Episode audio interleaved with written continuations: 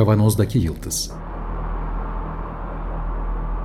Hazırlayan ve sunanlar İsmail Başöz, Haluk Levent ve Fethiye Erbil.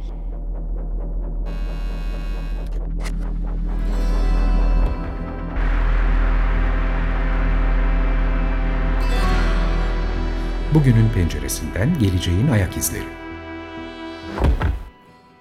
Merhabalar, Açık Radyo'dayız. 95.0 Kavanoz'daki Yıldız programında sizlerle beraberiz yeniden. Haluk burada. Merhaba. Ve Fethiye burada. Aylar sonra. Merhaba. Konuk olarak geldim. Sesini unutmayın diye geldim. ne, ne konuşuyorsunuz merak ettim diye duracakmış yanımızda öyle söyledi. İsmail ben. Ee, bugün Haluk Levent, Profesör Doktor Haluk Levent hocamın başka bir mecrada yine çok severek takip ettiğimiz, açıkçası biraz da reklam yapmaktan mutluluk duyacağım. Türkiye'de güncel haberleri, e, güncel yorumları takip ettiğim birkaç mecradan biri olan Medyaskop sitesinde yazdığı yazılardan bir iki tanesi üzerinden konuşarak bir e, program yapmaya niyetlendik. 23 Ocak 2022 ve 30 Ocak 2022'de yazdığı iki yazı var. 23 ee, Ocak'ta Teknoloji, Toplum ve İktisat diye başlık atmış Haluk. Ellerine sağlık. Bu arada çok keyifli yazılar. Ama uzun süredir aklımızdaydı zaten. E, aklımdaydı benim özellikle. Bir de bilim ile teknoloji arasındaki bağ diye. Bunlardan ilki üzerine ağırlıklı gitmeyi e, düşünüyoruz ama elbette bir teknoloji, toplum ve iktisat konuşurken bilim ve teknoloji bağlantısına da dem vurmadan olmayacak. E, neden? Aslında bir yandan da şunu belirtmek istiyorum. E, e, biz bu programı yaparken açıkçası en, en önemli özelliğimiz fütüristik bir program yapmıyoruz zaten. Öyle bir merakımız da yok, öyle bir tanımlama girişimimiz de yok. Biz olup biteni anlamaya e, çalışıyoruz ama bu anlama süreci e, münhasıran sadece bahsettiğimiz olayla ilgili değil toplumsal etkileri, işte hayatımıza, yaşantımıza, sosyolojik boyutuna etkileri üzerinden okumaya çalışıyoruz olabildiği kadar. Evet kimi zaman sadece gelişmesin, gelişmenin kendisinin detaylarıyla konuşuyoruz. Atıyorum CRISPR diyoruz.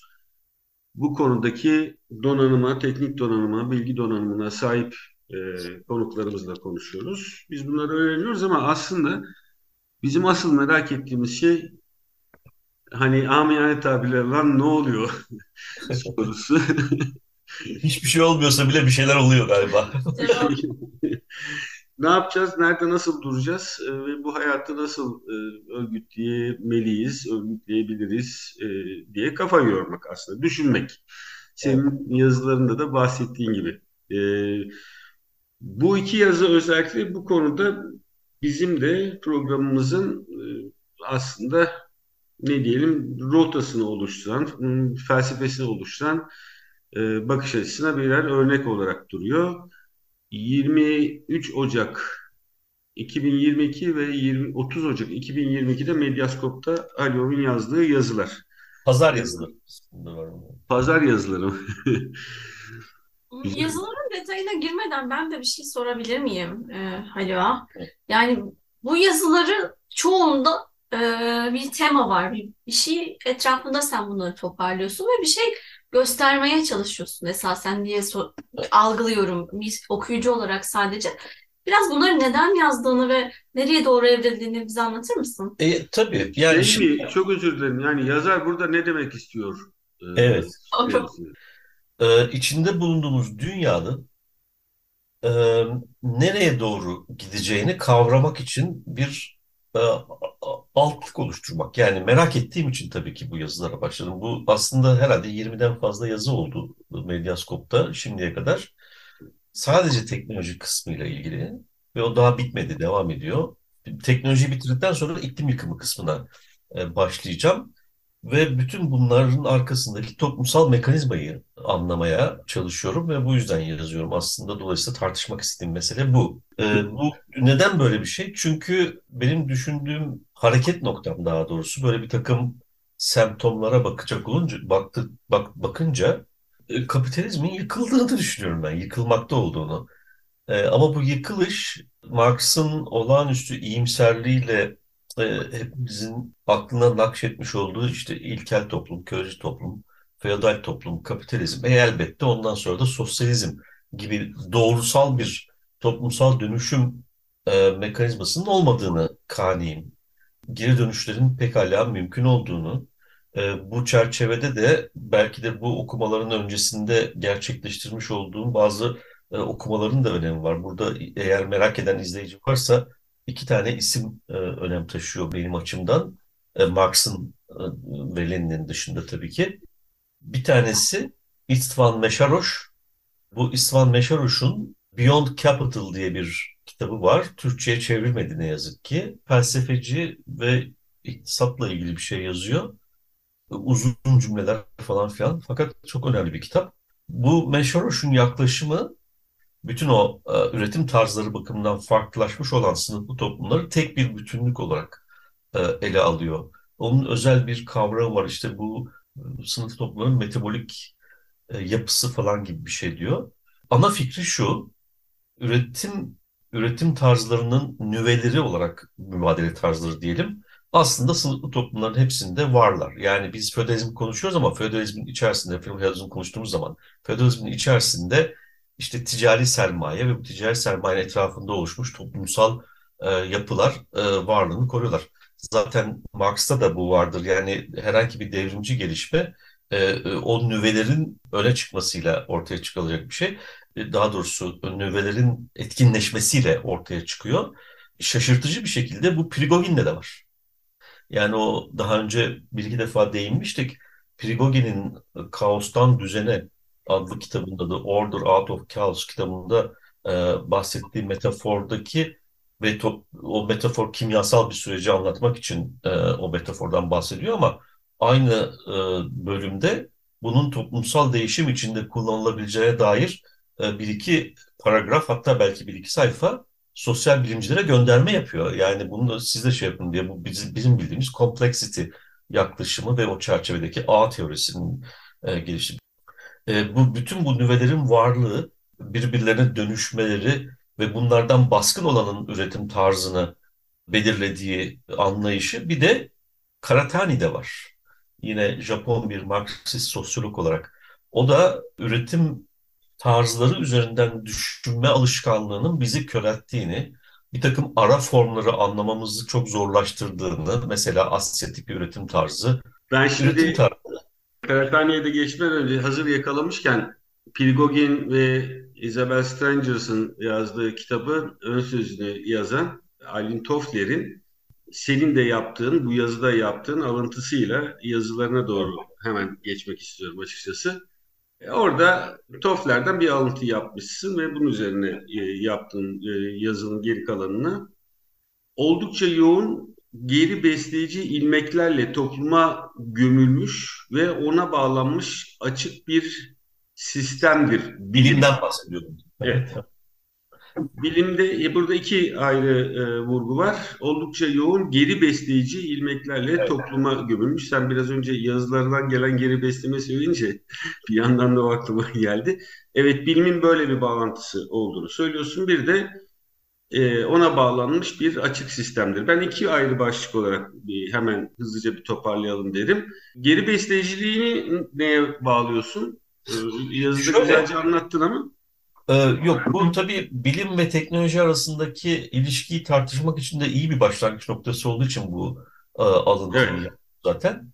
E, şimdi burada bilimin karakterini şey yapıyor. nedir geri besleyicilik? Elbette e, bilimsel gelişmelerin yarattığı teknolojik dönüşümler bir takım teknolojik aletlere evriliyor ve bu teknolojik aletler aslında bilim yapmayı kolaylaştırıyor. Yani en önemli bir besleme kanalı bu aslında. Bu dolayısıyla bilimle teknoloji arasında ve teknolojiyle toplum, bilimle toplum arasındaki ilişkileri tasarlamak ve tartışmak için de daha doğrusu anlamak ve tartışmak için de çok önemli bir başlangıç noktası.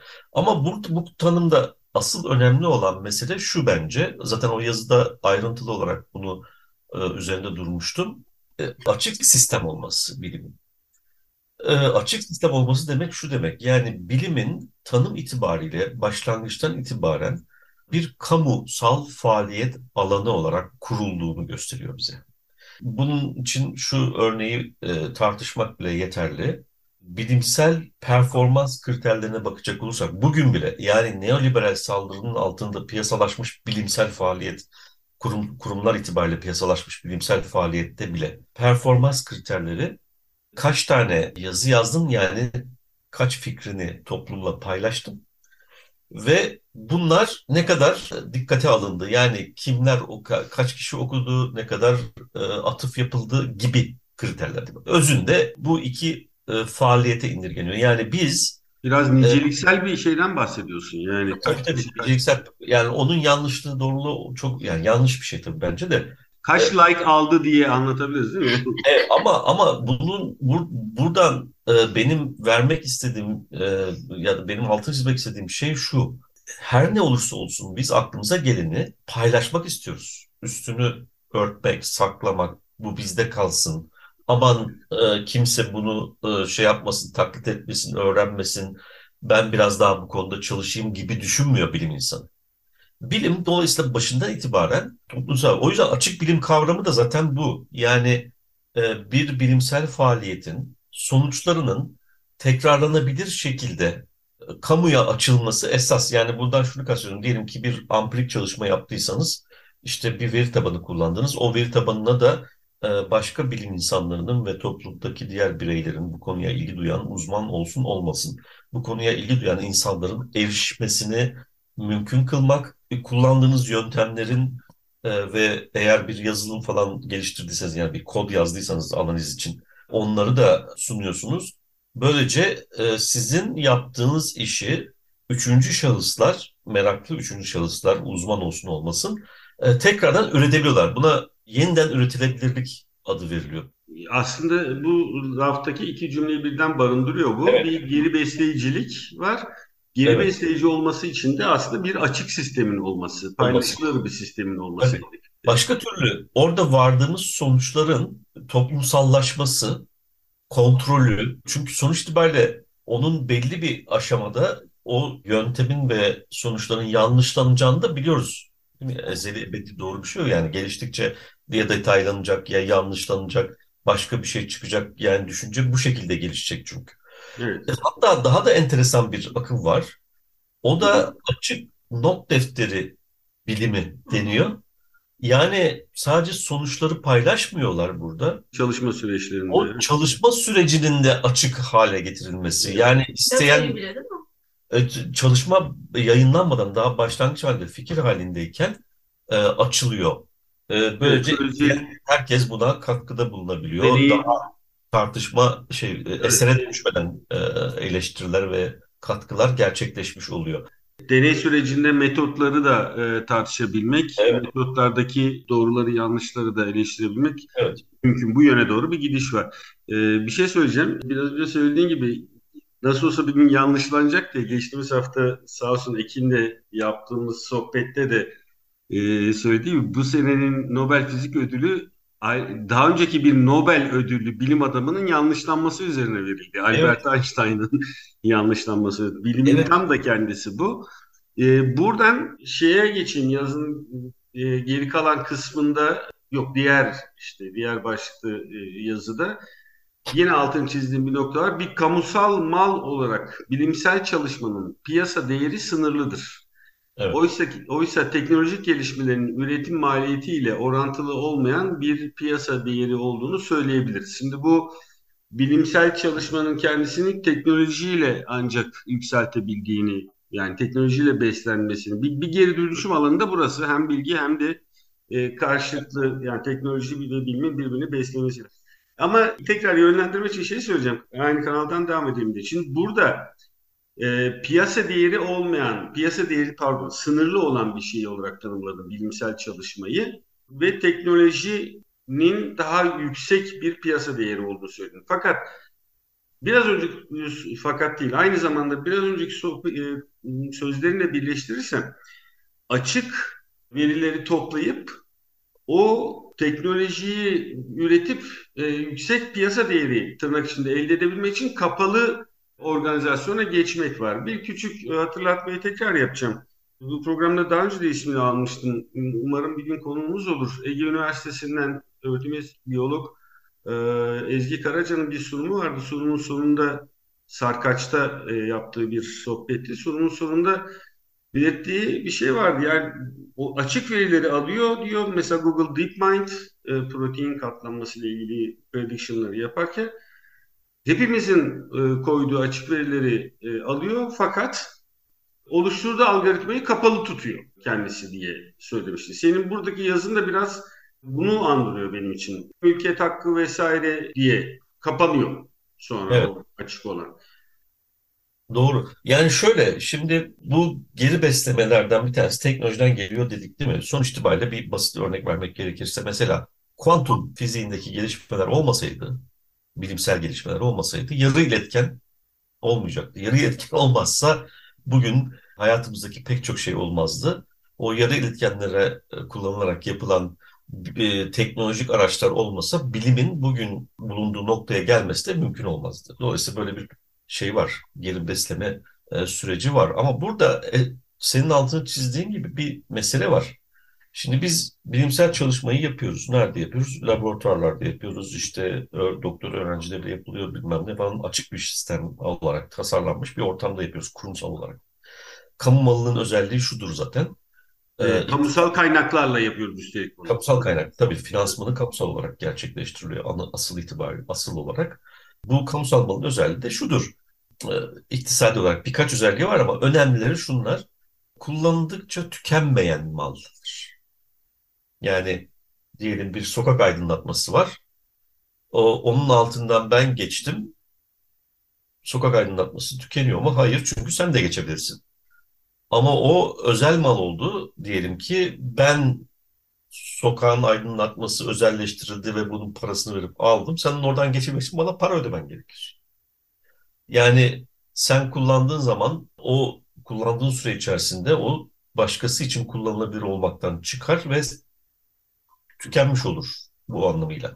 Ama bilim öyle değil. Bilim kullanıldıkça genişleyen, e, büyüyen ve bilgi birikimini artıran bir e, özel işte o tam da bu nedeniyle bu nedenle kamu malı. E, kamu mallarının fiyatı olmadığına göre yani bizim bildiğimiz piyasa fiyatı olmadığına göre e, o zaman demek ki finansmanı piyasa il, il, ilkeleri çerçevesinde gerçekleşmiyor.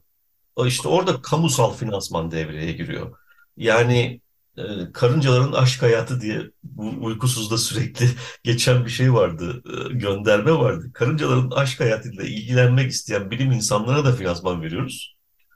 Değil mi? İşte ne bileyim çok önemli bir sağlık problemini çözmek isteyen insanlara da finansman veriyoruz. Yani o finansmanı bekler. Çünkü orada bir şey yok. Bireysel fayda ya da işte bilmem ne falan çerçevede toplum, tamamen toplumsal bilgi birikimini artırmaya dönük, toplumsal faydaya dönük bir şey var. Çünkü o karıncaların aşk hayatını çözmeye çalışan bilim insanı e, bir gün e, orada elde ettiği ya da kullandığı metodoloji belki çok hayati bir e, alanı kavramak, anlamak için kullanılabilecek bir metodoloji haline de dönüşebilir. O ya yüzden, da Mars'a gitmek için yapılan mesela, çalışmalar karıncaları anlamamızı sağlayacak belki E, mesela ay yolculuğunun aslında tren yolu e, yatırımıyla da ilgili olduğunu hatta bugün katıldığım bir toplantıda bilim, teknoloji ve toplumla ilgilenen e, bilim insanlarının bir konferansında e, öyle bir makalede öyle bir şey vardı sonuçta.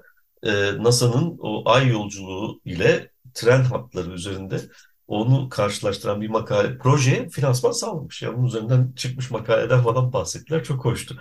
Dolayısıyla e, kamusal malın böyle bir niteliği de vardır.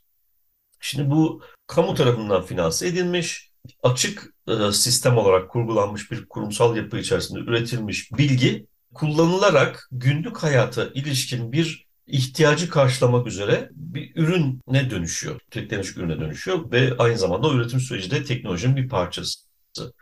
İşte bu dönüşme süreci birdenbire kapalı hale geliyor. Copyright'larla, şunlarla, bunlarla kapatılıyor. Patent hakkıyla. Patent hakkıyla kapatılıyor. İşte o kapatıldığı an kıtlık yaratılmış oluyor ve kıtlık yaratıldığı zaman da e, fiyat mekanizması ve piyasa devreye girmiş oluyor.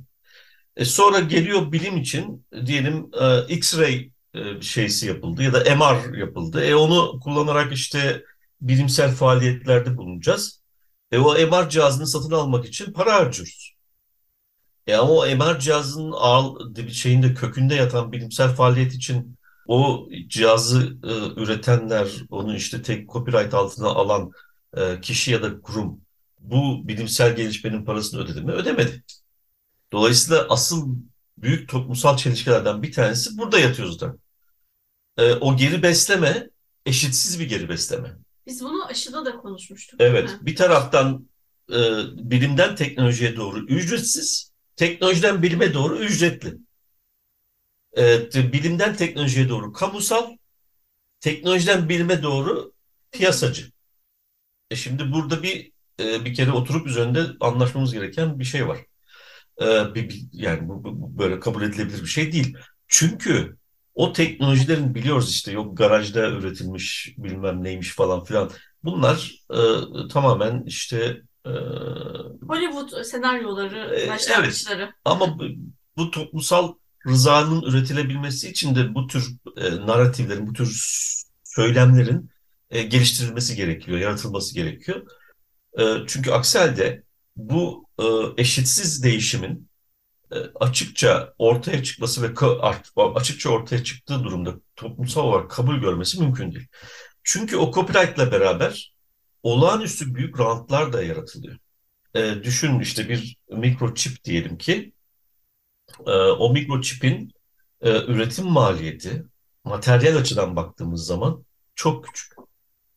Yani birkaç sent. Ama satış fiyatı birkaç bin dolara kadar çıkabiliyor. Birkaç yüz dolarla birkaç bin dolar arasında oynuyor. Kıtlık İşte yaratarak. yüksek bir marjın, kar marjının kaynağı ne? Copyright. İşte bu, bu, bu dolayısıyla yürütülebilir yani sürdürülebilir bir sistem değil. İkincisi üretim süreci içerisinde gerçekleşen e, büyük teknolojik dönüşüm zaten canlı emeği üretim süreci dışına itiyor. Bir yandan da kapitalizmi sıkıştıran önemli unsurlardan bir tanesi de bu. E, bu canlı emeğin dışarı itilmesi ama buna karşın üretim tarzının halen Türgit devam etmesi o da şey değil, sürdürülebilir değil. E, Nitekim bu yazılarda bir de iklim yıkımından bahsettim. İklim yıkımı da aynı zamanda e, bu refah seviyesini sürdürebilmek için dünyanın kaynaklarının yeterli olmadığı bir e, durumdayız. Evet. Şimdi karşı söz olarak söyleyeyim. Sürdürülebilir değil diyorsun ama e, sürüyor, bayağıdır sürüyor. Bu Bence Evet. senin hüsnü kuruntun olabilir sürdürülebilir olmayacağı öngörüsü. Sürdüğünü sanıyoruz ama kapitalizm yıkılıyor bence. Dolayısıyla o yüzden büyük bir yol ayrımındayız. Yani evet Ee, tabii sürdüğünü sanıyoruz derken sonucunda insanlık tarihi içerisinde son 15-20 yıldan bahsediyoruz aslında değil mi? Evet. Yanılıyor muyum? Yani bu Çok boyuta doğru. gelmesi, bu kadar yükselmesi açıkçası belki 15-20 yıl çok uzun süre, e, bir zaman değil bu. Bunun 21. sürdürülebilir 21. yüzyıldaki teknolojik gelişmelere bak yani son 20 yıldan bahsediyorum. Hı hı. Teknolojik gelişmelere baktığın zaman e, benim gördüğüm bolluk toplumunun teknolojik fiziki altyapısının oluştuğu ancak bunun bir sınıflı toplum düzeni içerisinde e, varlığını koruyamayacağı. Yani kapitalizm içerisinde, kapitalizmin e, içerisinde bunu var. Çünkü canlı emek dışarı itildikçe e, bu sefer e, o üretilen malları kim satın alacak gibi bir soru ortaya çıkıyor. Bu öyle yaratıcı yıkım falan değil yani. Bunun yaratıcı tarafı yok. Sadece bir yıkımla karşı karşıyayız ve giderek de artan. Bir bu yönü var. İkinci yönde iklim yıkımından ötürü gelen elimizdeki teknolojik malzeme doğayla savaşmamıza, iklim yıkımı alanında savaşmamıza imkan tanımıyor. Yani bu- bunu yapabilecek durumda değiliz. Vakit de yok zaten. IPCC raporlarına göre 2030'a kadar Yani çok radikal savaşmak lafı burada enteresan oldu tabii. Yani doğayı bu hale getirip e, ondan sonra doğanın bize sunduğu bu vahşeti engellememize yetmiyor e, diyelim aslında yani. E, e, tabii tabii yani onu kastediyorum. Yani Doğayla, evet. doğayla çünkü insan toplumu bu sınıflı topluma geçtikten itibaren yavaş yavaş yavaş yavaş doğayla uyumlu bir e, birlikteliktense doğayı kontrol etmeye dönük bir tarz içerisine girdi. E şimdi bunu yapıyoruz artık kapitalizmle birlikte büyük e, kütlesel üretimler işte ne bileyim o Fordist üretim tarzıyla beraber yani sanayileşmeyle beraber içinde bulunduğumuz ekosisteme o kadar büyük bir çöp üretmeye başladı ki re- refahı yükselteceğim derken o kadar büyük bir kontrol edilemeyen yani doğa tarafından taşınması mümkün olmayan miktarda e, bir çıktı yaratınca işte karbondioksit, metan gazı, plastik aklına ne gelirse artık. Bunun doğayla bir mücadele hattı haline dönüştüğü ve bu doğayı yok eden bir mücadele hattına dönüştüğünü de görüyoruz. Ama doğa şunu da unutuyor tabii insan toplumu, insanlar. E, e, do, e, doğayı yıkmak demek ekosistemi yıkmak demek. Ekosistemin yıkılması demek bizim de hayatta kalamamız demek. Yani sonuç itibariyle hem doğaya verdiğimiz hasar hem de Evet. toplumsal ilişkiler açısından bu dengenin yani bilim teknolojiden ilişkisinden bahsediyorduk.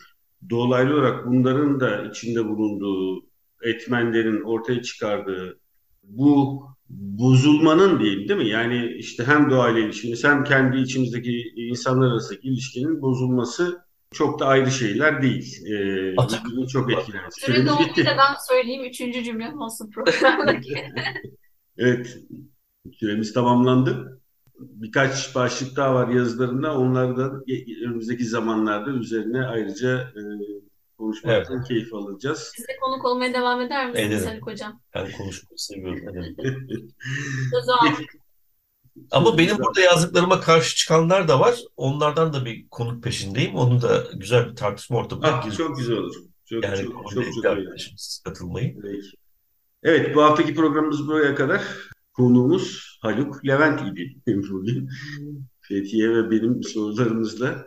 Önümüzdeki haftalarda da e, belki benzer e, konular üzerinde konuşmaya devam ederiz. Bu programın size ulaşmasını sağlayan Açık Radyo çalışanı bütün arkadaşlarımızı çok teşekkür ediyoruz. Ellerine sağlık. Program destekçimize keza çok teşekkür ediyoruz. Önümüzdeki haftalarda tekrar görüşmek üzere. Hoşçakalın. kalan Hoşçakalın.